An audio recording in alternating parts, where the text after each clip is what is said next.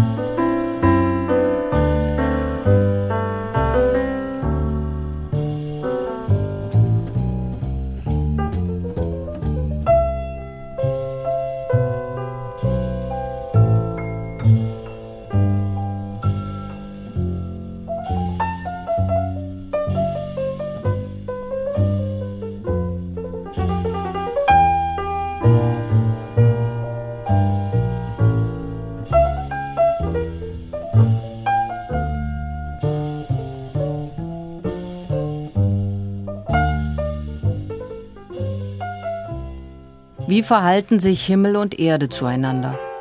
Diese Frage beschäftigte vielleicht auch die Jünger am Tag der Himmelfahrt Christi, an die wir uns heute erinnern. Wie ist das Verhältnis zwischen Himmel und Erde? Wie weit entfernt voneinander sind die beiden? Wie nah kommen sie sich? Bis Himmelfahrt war ja viel passiert.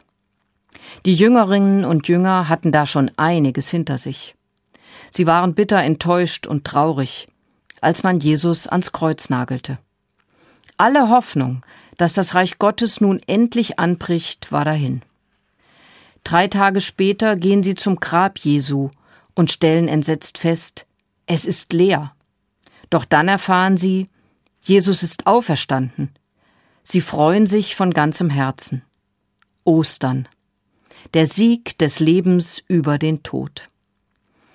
40 Tage konnten die Jünger Jesus dann nochmal ganz nah bei sich haben. Wie eine Galgenfrist kommt mir das vor.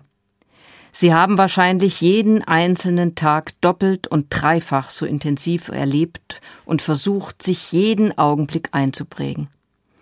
Sie haben sich jedes seiner Worte auf der Zunge zergehen lassen um nur nichts zu vergessen. Sie wussten, dass er ihnen nicht für immer wieder geschenkt war und haben deshalb seine Gegenwart als besonders kostbar erlebt.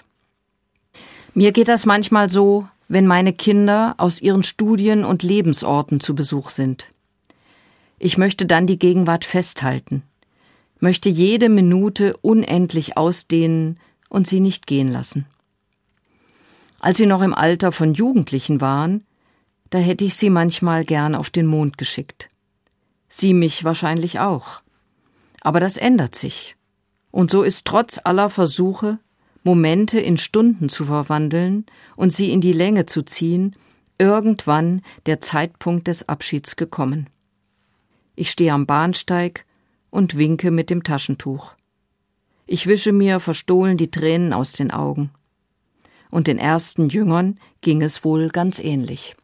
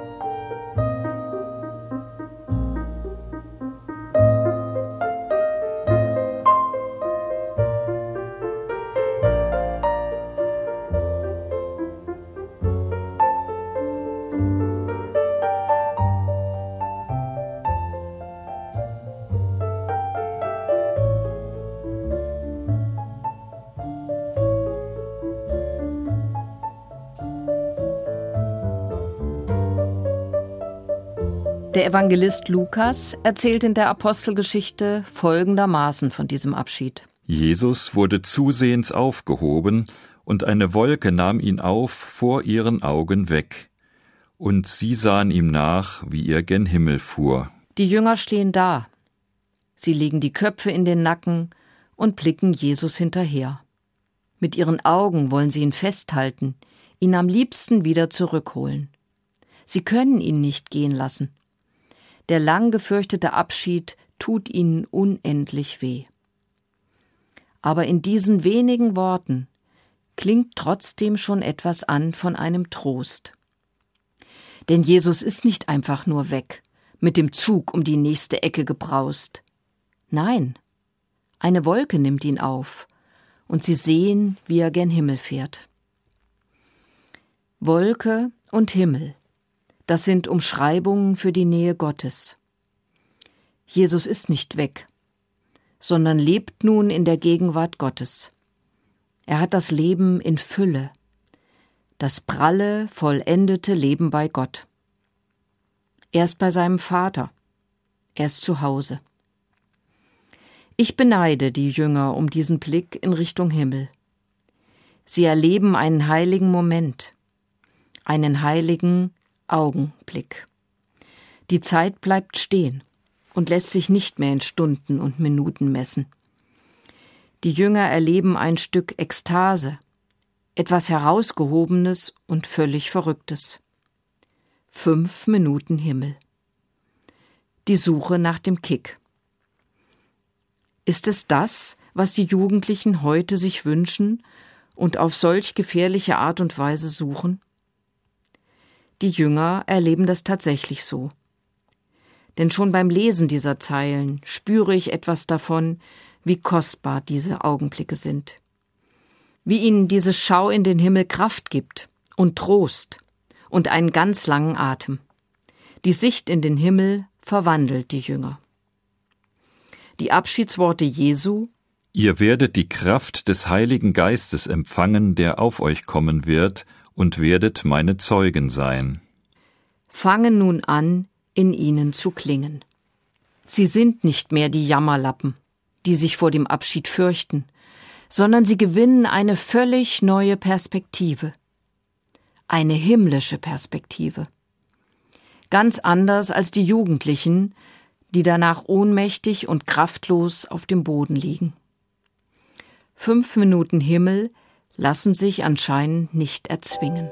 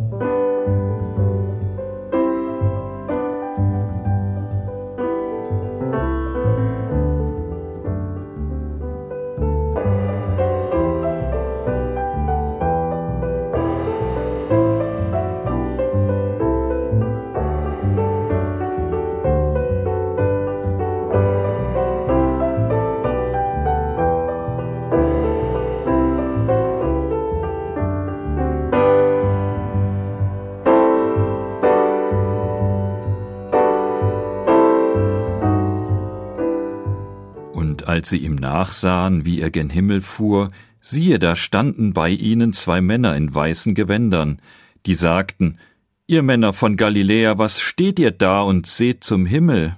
Fünf Minuten Himmel dauern auch nicht ewig. Der christliche Glaube bleibt nicht im Himmel stehen. Einen Augenblick dürfen die Jünger sich gönnen. Wie eine kurze Pause. Ein Verharren nach einer anstrengenden Wanderung, eine sonntägliche Unterbrechung der täglichen Arbeit, um Kraft zu schöpfen. Nicht, weil die Pause der Selbstzweck wäre, sondern weil sie stärkt und anspornt. Sie haben danach wieder Lust weiterzuwirken und den Menschen von Gott zu erzählen. Dieser Umschwung ist gar nicht so leicht zu bewerkstelligen. Der Satz Was steht ihr da und seht zum Himmel? rüttelt trotzdem unbarmherzig wach. Fünf Minuten Himmel sind genug. Sie sind wichtig. Sie verändern. Die Jünger sind andere geworden. In den Himmel zu blicken, lässt einen Menschen nicht kalt, lässt ihn nicht demselben alten Trott. Da ist Entscheidendes neu geworden. Der Blick in den Himmel erinnert an die Aufgabe, die wir auf der Erde für andere haben. Ihr werdet meine Zeugen sein, hat Jesus gesagt. Und das gilt es nun einzulösen. Es hilft nichts, nur in den Himmel zu starren. Und es nützt auch nichts, nur frustriert auf der Erde zu hocken. Dieser Jesus, der von euch weg gen Himmel aufgenommen wurde, wird so wiederkommen, wie ihr ihn habt gen Himmel fahren sehen. Das Leben mit Jesus geht weiter. Wie kann ich mir das vorstellen? Wie kann ich hoffen, dass er auch heute bei mir ist? Wie kann ich mich heute motivieren, damit ich voller Gottvertrauen und nicht nur trostlos oder angsterfüllt lebe? Wie empfange ich die Kraft des Heiligen Geistes? Die Jünger leben ja mit diesem Schatz im Herzen, der sie verändert. Sie sind anders geworden, gelassener, froher. Sie haben eine völlig neue Perspektive auf das Leben. Gott ist bei ihnen auch wenn Jesus sie jetzt endgültig verlassen hat. Mit dieser Gewissheit können die Jünger wieder gut nach Jerusalem zurückkehren. Sie kennen jetzt ihre Aufgabe für die Welt und die Menschen.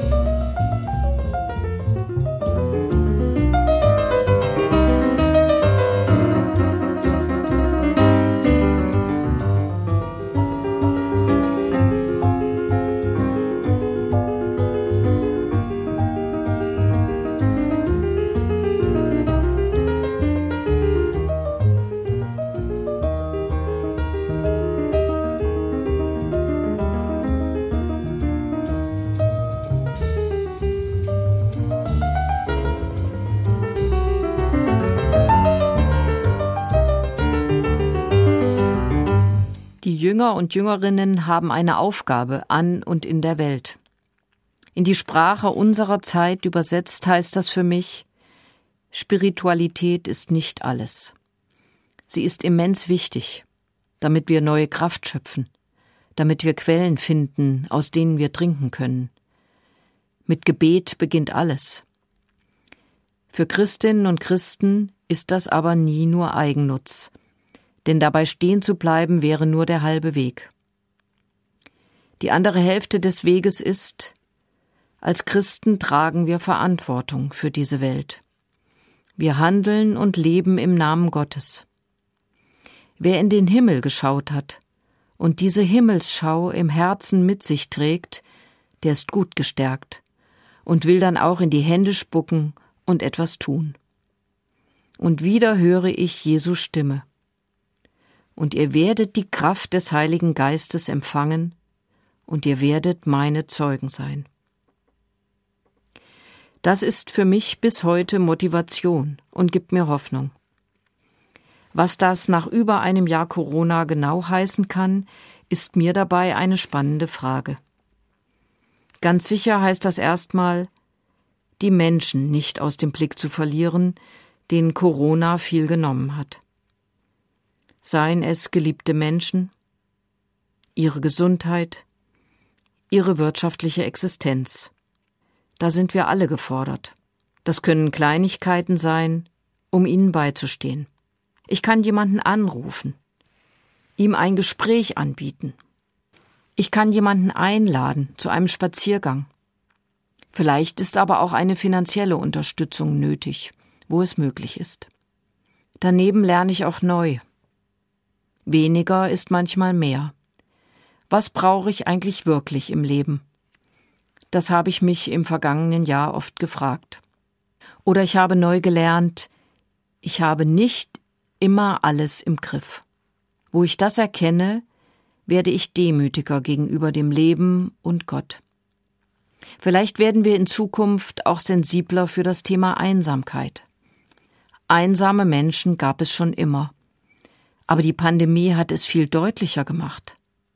Ich weiß jetzt von viel mehr allein lebenden Menschen. Ich merke, was wenige Worte für einen Menschen bedeuten können. Ich nehme das anders wahr. Und die Pandemie fordert uns auch. Ich wünsche mir eine öffentliche Fehlerkultur, die es nicht auf persönliche Diffamierung anlegt und nicht ganz so schnell immer schon alles besser weiß. Und ganz sicher gilt es die Abhängigkeit von globalen Lieferketten zu überprüfen. Der Gewinner der Krise, der Onlinehandel, muss zur Finanzierung der Krise herangezogen werden. Auch da sind wir als Kirche und auch ganz konkret als Christinnen und Christen gefordert. Hier sind wir als Zeuginnen und Zeugen Jesu Christi gefragt. Musik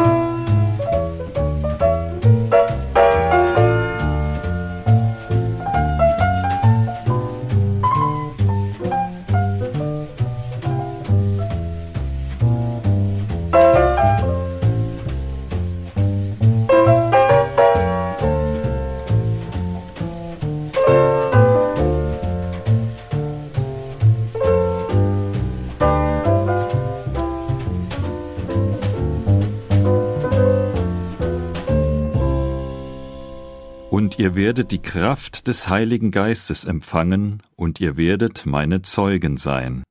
Es gibt viel zu tun. Und Himmelfahrt erinnert uns daran. Himmel und Erde gehören zusammen. Schön, dass wir in unserem Kirchenjahr das Fest Christi Himmelfahrt feiern. Es ist ja nicht nur das herrlich verlängerte Wochenende. Es waren auch nie nur die mit Bollerwagen durch die Gegend ziehenden Männer, die den Vatertag feierten. Diese Tradition hat Corona sowieso erst einmal beendet. Nein, Christi Himmelfahrt bietet viel mehr. Wir dürfen einen Blick in den Himmel werfen, uns durch die Nähe Gottes stärken lassen. Wir dürfen den Himmel im Herzen tragen. Und so können wir daran mitwirken, dass die Erde verwandelt wird. Stück für Stück wird sie dem Himmel ähnlicher. Wir kommen dem Reich Gottes näher. Fünf Minuten Himmel brauchen wir alle so dann und wann, gerade in Zeiten einer Pandemie. Vielleicht gehen Sie in den nächsten Tagen auch mal auf eine Anhöhe und genießen die Nähe zum Himmel. Denken an die Geschichte der Himmelfahrt Jesu, wie die Jüngerinnen und Jünger. Und dann gehen Sie so gestärkt wieder in Ihren Alltag, wie die Jüngerinnen und Jünger. Das tut richtig gut und wirkt belebend. Fünf Minuten Himmel eben. Würgespiele brauchen wir dafür nicht. Ich wünsche Ihnen einen gesegneten Himmelfahrtstag.